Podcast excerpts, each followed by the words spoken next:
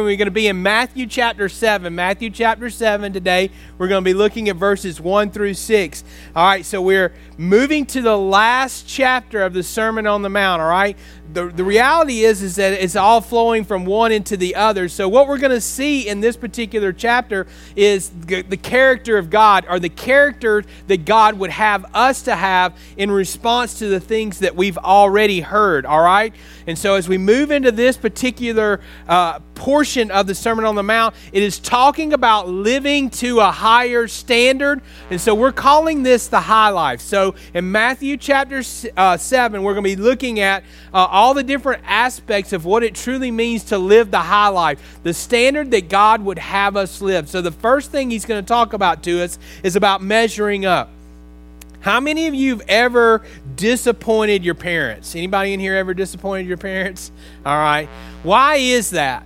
Why did you disappoint your parents? You disappointed your parents because they had an expectation of how you should act or respond or live. And in some way, shape, form, or fashion, we did not live up to that. We broke that, okay? That is sin, okay? Sin happens in all of our lives, not so much in relationship to the expectations that our parents have. That could have been unreal expectations for us. Like Tamar's mom and dad thought they'd marry somebody better, you know what I mean? You know, and it just didn't didn't. I mean, they, they got what they got, right? They got to live with it. So you got to you got to measure up to the standards, and sometimes those are standards that our parents put that are unreal expectations. God's expectations for us are holy expectations, expectations for us to live according to His word. His word is truth, so there is no out for us on that. If God's word is truth and we break those expectations, that is sin. So that's how I'm talking the difference there. God's expectations for us,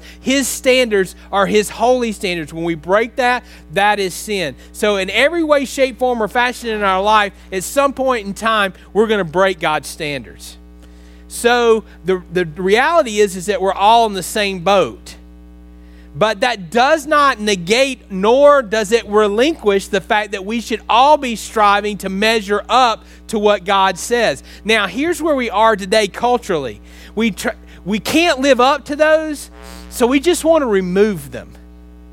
So we don't want any standards placed on us culturally because we know that we want to be able to live however we want to live. So we don't want anybody calling us out for doing something that's wrong. And so when you have like the 10 commandments, no one wants them around because no one wants that moral expectation or that social expectation that you have to live. Nobody wants you talking about God or Jesus out in the workplace or anywhere because why? That sets a standard that we have to live by, and we don't want to do that anymore. We don't want to have that expectation on us. We just want to be able to do whatever we want to. That's what happens in an individualistic society. We were talking about in Sunday school class together today uh, is that there is nothing that unites us anymore. There's nothing that we don't have a national anthem can't unite us anymore.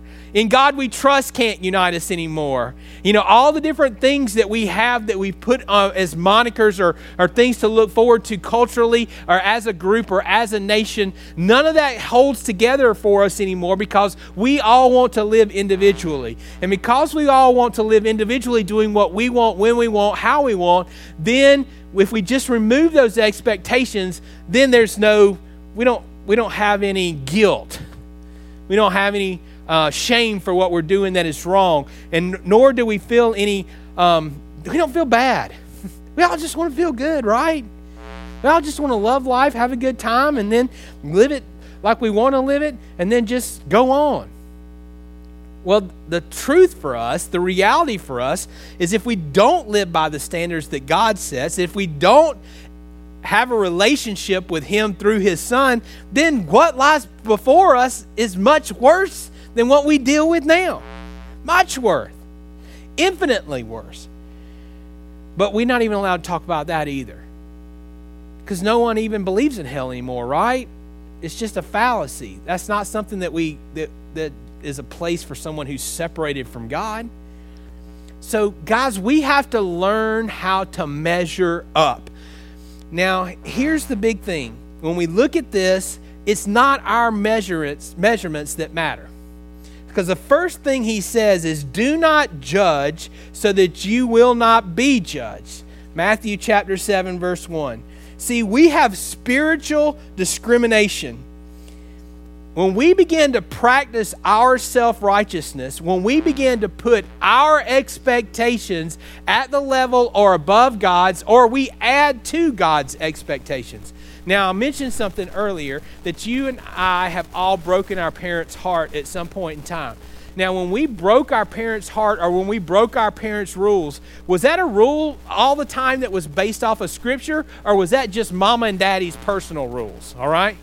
And a lot of times it was mom and dad's personal rules that we had. They were personal expectations that someone else has for us. And when we break those, what happens is, is that that person, most all, more often than not, judges us. So when someone in the church breaks, breaks our expectations, judgment is cast. What happens when judgment is cast between congregants in the church? You can speak back to me. What happens? It breaks fellowship. That is exactly right. And so when we have personal expectations of how someone re- should respond, okay, uh, let me give you this one. And I try to do this. I really do try to do this. All right? But if you come to church thinking that you're going to get a handshake from the preacher every every single Sunday, you're going to be disappointed at some point in time. But if I miss you in some way, shape, form, or fashion on a Sunday morning and don't have a personal conversation with you, then I have broken your expectation for that day. You can get mad at me and you can say that I'm not a nice person and that that may be true. You know, my kids can probably, but yeah, I'm not really all the time, am I? Yeah. All right. Uh, here, here's here's what I want you to think about this though. If we grow as we grow, how in the world can I ever speak to everyone individually every Sunday? There's no way that that can happen, right? So, as the congregation grows and the number of people grow and the responsibilities grow on Sunday morning of different things that I have to do and be responsible, it's hard. It, it gets harder for me. And then what happens? I begin to fail you. And now, because we're bigger and there's more people, I don't get the attention that I got before. So, what happens when that happens? I'm sorry? You get feelings hurt, and you can either stay and have your feelings hurt or what? And this is a revolving door in, in smaller churches like this of, of, of sometimes why things happen is because people get their feelings hurt. All right? Judgment is cast whether we're calling it judgment or not because expectations that we set were not met. These are our personal uh, this is our personal expectations. This is our self righteousness. This is what happens when judgment begins to be cast upon each other. There's spiritual discrimination. Look, I'm going to give you also um, a story that Jesus tells in Luke chapter 18 is my example. He tells a parable or a story, and he, sa- he said to some people who trusted themselves that they were righteous. They had an expectation of what they thought was righteous. They tried to live by that moniker. That doesn't mean that all of it was holy. They just practiced a bunch of things that they said were holy. They had added to they had added to scripture things that they thought made them righteous and they followed that practice. All right? Doesn't mean that that was viewed by God as something that was holy. They were righteous and viewed others with contempt. Two men went up to the temple to pray, one a Pharisee and one a tax collector. First off, the Pharisee, let's just, just take this from their positions. The Pharisee is someone who is a, a, a learned religious person. In other words, they weren't just not only a religious person, they were one who studied to become a more religious person meaning they were trying to be either teachers or leaders or, or influencers within, uh, well, Judaism as a whole. So that's what the Pharisees were. Now, who were the tax collectors? The tax collectors were Jewish people who collected taxes from their fellow Jews to give to who? The Romans. So they were what? They were turncoats, man. They were they were collecting taxes from their own people to give to their enemy. And that's the way that the public viewed them. So they were horrible people in the eyes of their fellow man just because of the positions that they held. So one is looked at as a highly regarded religious person within the community, and another is looked at as what? Someone that they would rather be an outcast religious. This is important for us to note as we continue to look. All right? Continuing on in Matthew chapter 7, looking at verse 2, it says, For the way you judge, you will be judged, and by your standard of measure, it will be measured to you. So when we have personal expectations and we project those standards to other people, we're going to be held accountable by those. Wow. That's scary, isn't it? Have you ever condemned someone for something they, they, that they did only to have yourself do that later and be condemned by someone else? That's not fun, is it? It's not fun to point your finger at somebody else and cast judgment upon them, only to in turn have yourself do it. I'm going to give you a, a this is a this is a true story. This is a small thing. Okay, small thing. But in but in our life, I bet you my wife has lost her keys like 14,000 times, okay? And so over the course of our marriage, she has lost her keys a ton. Well, when one particular day she lost her keys, and I was in Athens and she was in Tucker. Now, I had stuff going on, but she had to be at certain appointments by certain times, right? So she had gone into lunch somewhere and locked her keys inside the car in Tucker, and I was over in Athens. So, guess what happened? My whole day got dropped and I had to drive immediately to Tucker to let her out. No, this no OnStar. This is back in the day, all right. This is back in the day before someone could, you know, pop something and you could call somebody and they could unlock your car for you. So I drive all the way to Tucker and I use the clicker that I have and we unlock the door and I'm like, baby, you have got to, you have got to figure this out. I don't know what we're gonna do. We have to get an extra key. We got to put it in the well up there. Something's got to happen. We, this just cannot keep happening. Within the week, guess what I did? lock my keys in my. Never!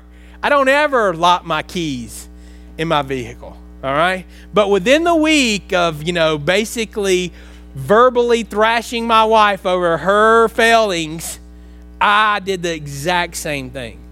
The exact same thing. So, guess what happened when I went home that night, right? So I go home that night. No, she did not respond the way that you think that she would respond. She did not come back at me and say, This is the very thing that you get on to me about, and you go do it. She didn't do any of that. She, she basically said, Now you know how it feels. now you know how it feels. Didn't feel good. Didn't feel good at all. But Scripture says this is what happens to us. When we go out and we start putting our personal expectations on other people, they fail us, we judge them, then it says that that measure is going to be measured back to us. So if we offer no mercy and compassion to other people, if we offer no kindness, if we don't show some sort of compassion towards other people, don't expect that you're ever going to receive that back when the same thing happens to you. So you and I should not have these personal expectations that we put on it. We should have scriptural expectations, every single one of us, because those are whose standards? God's standards, not ours. So our job is not to judge. Our job is to follow the measures and standards that God has given for us and admonish, encourage, and in some cases, people do disqualify themselves from certain servings and leadings and stuff like that by the sins that they have, but put we, we restore them. We don't kick them out of church. We, re, we bring about a process of restoration for them to make themselves whole. Getting back to the Luke 18. The Pharisee stood and was praying this to himself God, I thank you that I'm not like other people, swindlers, unjust, adulterers, or even like this tax collector. I fast twice a week. I pay tithes of all that I get. So, here, what has this Pharisee done? This Pharisee has gone in and instead of praying for his own sins, He looked around at everybody else and started going, God, I thank you that I'm not like all of these heathens. And especially this guy right here, especially this tax collector. when I was young and learning what it meant to be a good husband, I would constantly go, but you know what? I'm not as bad as such and such. It was friends of ours, and I knew that they were bad. You know what I'm saying? I knew that they did things that were wrong. And I would go, hey, you know, honey, I know that I'm not perfect, but guess what? I'm not like these folks over here. I mean, they're wretched, they're horrible. Why do we do that? We're not in competition, are we? At all. My relationship with my wife had no effect by the how poor of a husband the other person was. My relationship with my wife is based on my relationship with God. That's what Scripture says to me. But I take my eye off the prize because I think I'm better than a bunch of other people and a much better husband than a bunch of other people. So I would go and use them so I could make myself look good. That's the same thing that this Pharisee is doing. This Pharisee is in church looking around at everybody else. What if we came to church every Sunday and go, man, I know I'm, whoo, at least I'm not Vic Hall. You know what I'm saying? yeah, that's right, that's right. He's over in the corner over there. Ain't no telling what he's done. You know? So listen, we can't come to church like that. But but does that happen? It does happen especially when someone within our fellowship falters and it's a public type thing that people know about. Instead of bringing about an act of restoration, what do we do? We start pointing fingers. And we start pointing fingers and thinking that we're better than someone else because of we ain't got that sin. What happens is invariably there's discord within the congregation and somebody leaves somebody leaves. A lot of times it's the pastor. He doesn't want to handle the fallout. Other times it's the person that's finger is being pointed at. The fingers are being pointed. Sometimes it's the finger pointer because they think, you know what, that church ain't holy enough for me. If they ain't going to call them out, they ain't going to call out somebody else. All of this is wrong. This is spiritual discrimination and a practice of self righteousness when we look at each other and think that we're better than each other. That's totally wrong. The second part of this I want you to see, and as we continue on this passage in verses 3 through 6, you're going to see spiritual discernment. God doesn't call us to have spiritual discrimination, He does call us to have spiritual discernment. That is the practice of self examination. That is communion. That's what this is described as is in, in 1 Corinthians chapter 15. That's what Paul says. You should examine yourself this morning. You're not looking at anybody else here. As we take communion in just a few moments, we should be looking and examining our spiritual life with the Father and our spiritual life with each other. So, this is about spiritual discernment, the practice of self examination continue on in Luke chapter 18, verses 3, 13, excuse me, through and 14. But the tax collector, standing some distance away, was even unwilling to lift his eyes to heaven, but was beating his breast, saying, God be merciful to me, the sinner. I tell you, this man went to his house justified rather than the other. For everyone who exalts himself will be humbled, and, and he who humbles himself will be exalted. So when we beat our own chest and think that we're better than everybody else, humility is going to come our way. But when we beat our chest and say we are sinners, but, but and there but by the grace of God go we, we shall be exalted because God looks at our hearts. Look around the room for just a second. I'm going just just one second. Just look around the room. Do you think you know who's going to heaven and who's not? We got no clue. Because though we may think we know everybody in the very eh, eh, depths of, of what their relationships, and they show up all the time, that does not mean free pass into heaven. God is not looking at any of that. He's not looking at what we wear. He's not even looking at what you put in the plate. He's looking at your heart. If your heart was right, then everything else is going to take care of itself. But we look around at each other and go, well, Tim was a good preacher. I didn't know all that about him, though. Did you know all that about him? I don't even think he's going to get into heaven because of that.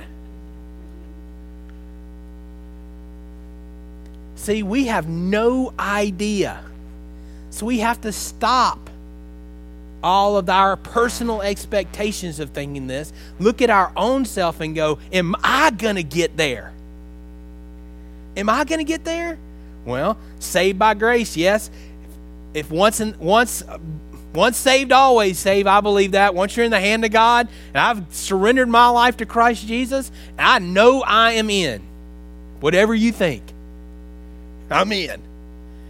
Now I will tell you this. I got a lot of work to do. A ton more work to do. And my job is to do that between me and my Father and sometimes I will show my humanity in that. I will show you that I'm not perfect. And I will show you that I am a human being like everyone else with emotions and reactions and responses. And sometimes not saying the right thing, sometimes not doing the right thing. But I am a work in progress just like you. And our job together, if we are truly the body of Christ, is to help each other do that. Hmm. There's a lot of church swapping that goes on today because there's sin in people's lives and they don't want anybody else to know about it. So it's better for them just to go from one place to the next without somebody really getting to know them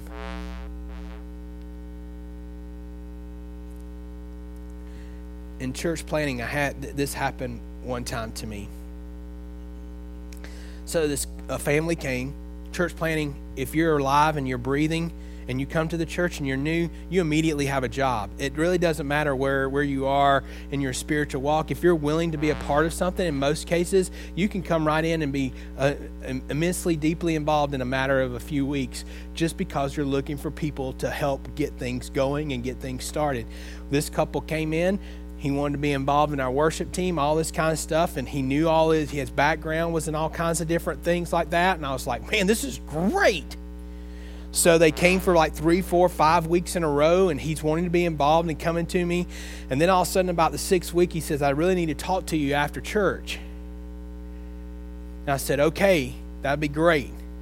When I when I talked to him privately after church, he told me that he was on the sex offender registry and he was with his wife.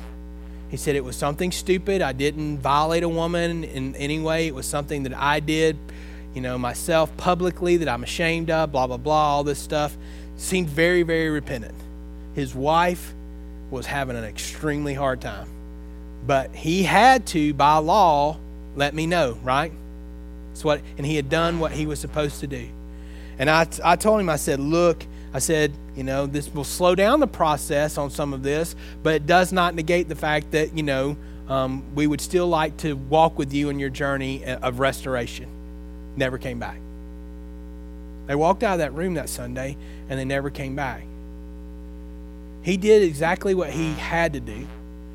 And I truly believe in my heart, standing before you today, that he was repentant. But his wife was ashamed. And her shame caused them to what? Leave. And to this day, I don't know if they're involved in church. To this day, I don't know what happened to them. Never, ever saw them again. Do you get what I'm talking about here? That is someone's personal expectation. Did someone break a, a law? Yes. Where do they go to get fixed? Where do they go to get, be made whole? They're not going to be made whole out in the world. They're going to be made whole within the church. And if we can't help cautiously, doing the right things with the checks and balances that we need to see somebody get back together with the Lord and grow back in their relationship, where else do they go? They're not going to get it from the world. This man's a tax collector, he's a social outcast. What do you think it's like for him to go out in public amongst his own people? He probably couldn't even go get something to eat. He couldn't go to the markets because everybody was probably going, What are you here for? Are you here to get food or are you here to collect my taxes? Matthew was a tax collector, one of the 12 in Jesus' inner circle. Yet this man right here was in a place of worship, beating his heart, repentant of what he had done and asking God to have mercy on him and make him whole. Yet spiritual discrimination would drive him out. Spiritual discernment is going to figure out how in the world we can come alongside someone and help make them right and whole with the Lord without sacrificing everybody else, without putting everybody else in harm's way. But that's what God calls for us to do. That's what it tells us in verses 3 through 6. Why do you look at the speck that is in your brother's eye? If we're doing self examination, this is what we should be doing. But do not notice the log that's in your own eye. How can you say to your brother, Let me take the speck out of your eye, and behold the log that is in your own eye? You hypocrite. First take the log out of your own eye, and then you will see clearly and take the, to take the speck out of your brother's eye. Do not give what is holy to dogs. This is where the discernment comes in. Don't give what is holy to dogs. And do not throw your pearls or cast your pearls before swine. They will trample them under their feet and turn and tear you into pieces. We cannot lower the bar. It's not our job to lower the bar to let somebody else in. There is no hell. Go live like you want to. On the flip side of that, go live like you want to and come to me and I'll absolve you of your sins and you can go on about that. That's not what this is about. It's about a personal relationship with Christ Jesus. It's about being on our knees. It's about being broken. It's about being repentant. It's about being prayed up. It's about being made up in our relationship with God. All great revivals started with people repenting of their sins. All those people that repented were not lost. The waves of revival that we've seen in our country and in European countries before us, of our ancestors that came over here, have been, and that we see all across the world now in other places great revivals taking place in Africa and on other continents is because people are getting on their knees.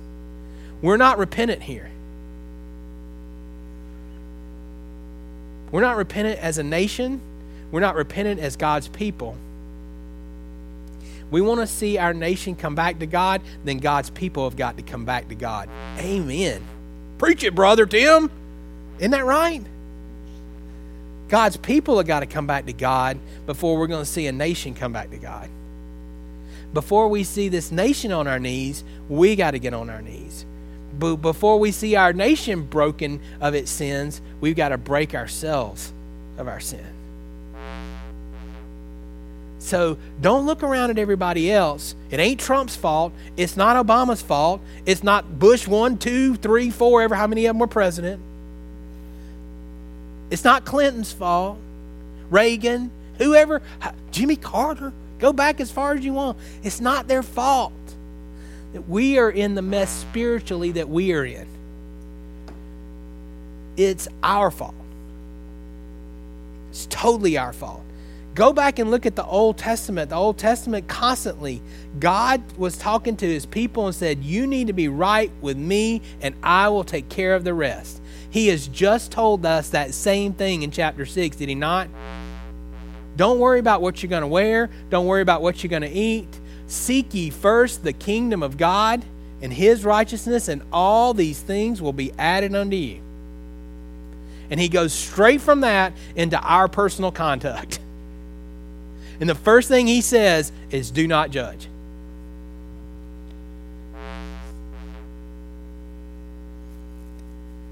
Galatians 6 4 says this But each one must examine his own work, and then he will have reason for boasting in regard to himself alone, and not in regard to one another.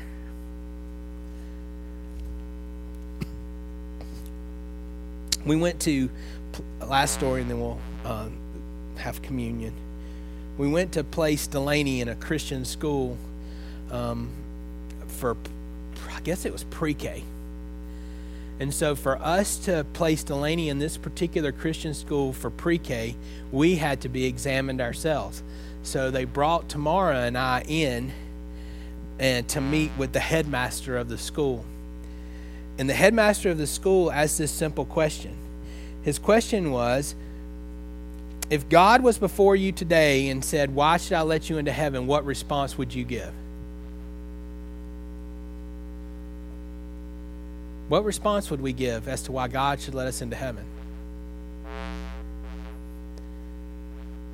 My response was, He shouldn't let me into heaven. I'm a sinner saved by grace. It's only through the shed blood of Jesus Christ that I even get to enter into heaven. And the headmaster goes, You're right. And I went, Preacher!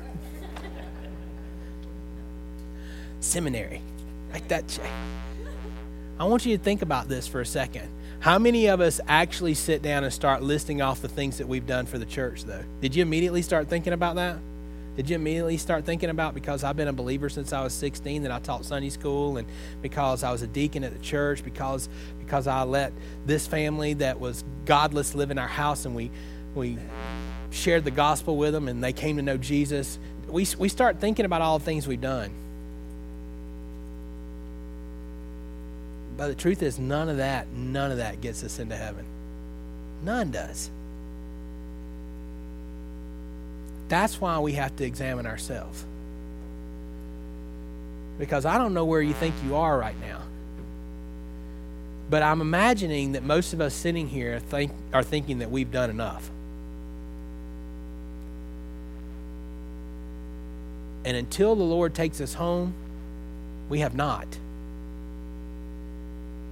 And whatever that is, in whatever shape, form, or fashion that is, we got to get busy about making sure that we are in the right relationship with God and being the person that He calls us to be. Amen? Revival begins with us. The move of God begins with each one of us individually. We want to see God move in our community collectively. He's got to move in our hearts first.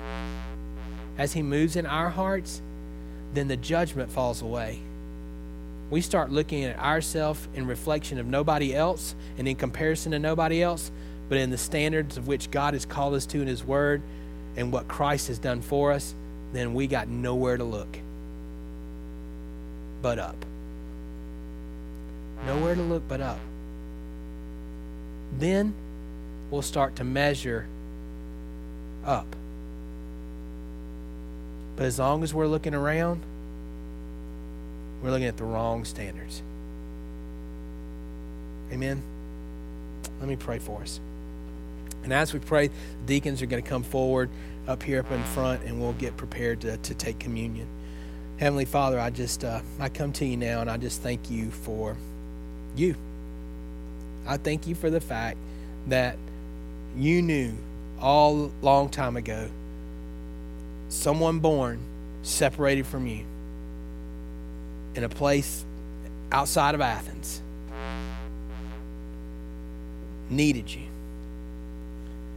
And you did not give up on that young man. Wasn't raised by perfect parents, did not live a perfect life. But still, you desired to have a relationship with him. And you chased, you sent people into his life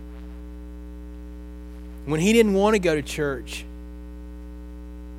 you had people there from school and other places that drew him back. When he went through the re- religious ritual of being baptized without a changed heart, you did not leave him alone. And on a day on a retreat with a bunch of other friends from high school in a place up in North Carolina, you reached out and he surrendered. And because of that, I'm here today. I thank you for all that I've been through. Lord, I do not want to go back and live any of it again. But I'm so thankful that you brought me to this place at this time. And Father, for everybody else in this room, I pray that that same love, that same relationship is the one that they have with you. Our desire is to be with you in heaven. But we are not finished here now. And Lord, we know that there are things in our life that we need to just clean out. So, in this time of self examination, this time of when we take communion, I pray that we will get our hearts right with you. Not worried about anybody else, just us. Only people in the room right now are you and me. Bless us, Lord. Have mercy on us. These things we pray now in Christ's name. Amen.